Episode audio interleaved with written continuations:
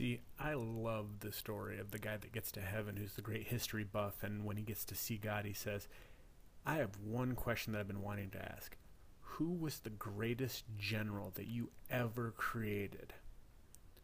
So then God takes the gentleman over and points down back to earth and shows him a guy working at a school. And the guy goes, Hey, I know him. He's the janitor at our school. And God looks at him and goes, Yes, but if only he would have been a general. See, the amazing thing about that story is that most people miss out on their true potential because they don't ever strive for more than what it is they're already doing.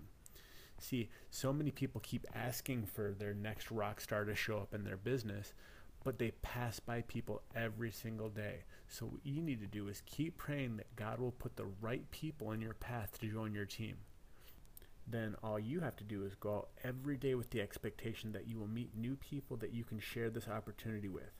See, God normally won't put the next rock star on your team, but He will put people in your path that if you talk to them, they will join you, and that could be your next rock star.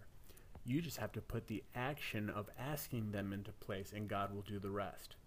Most people miss out on their next rock star because they didn't ask the person that was right in front of them just a few days ago. Some people miss the opportunity right in front of them because they're afraid to ask. So just make sure to ask. Your action for today is to go out and make sure that you're offering the opportunity to the person in front of you because that person could have the potential to be your next rock star.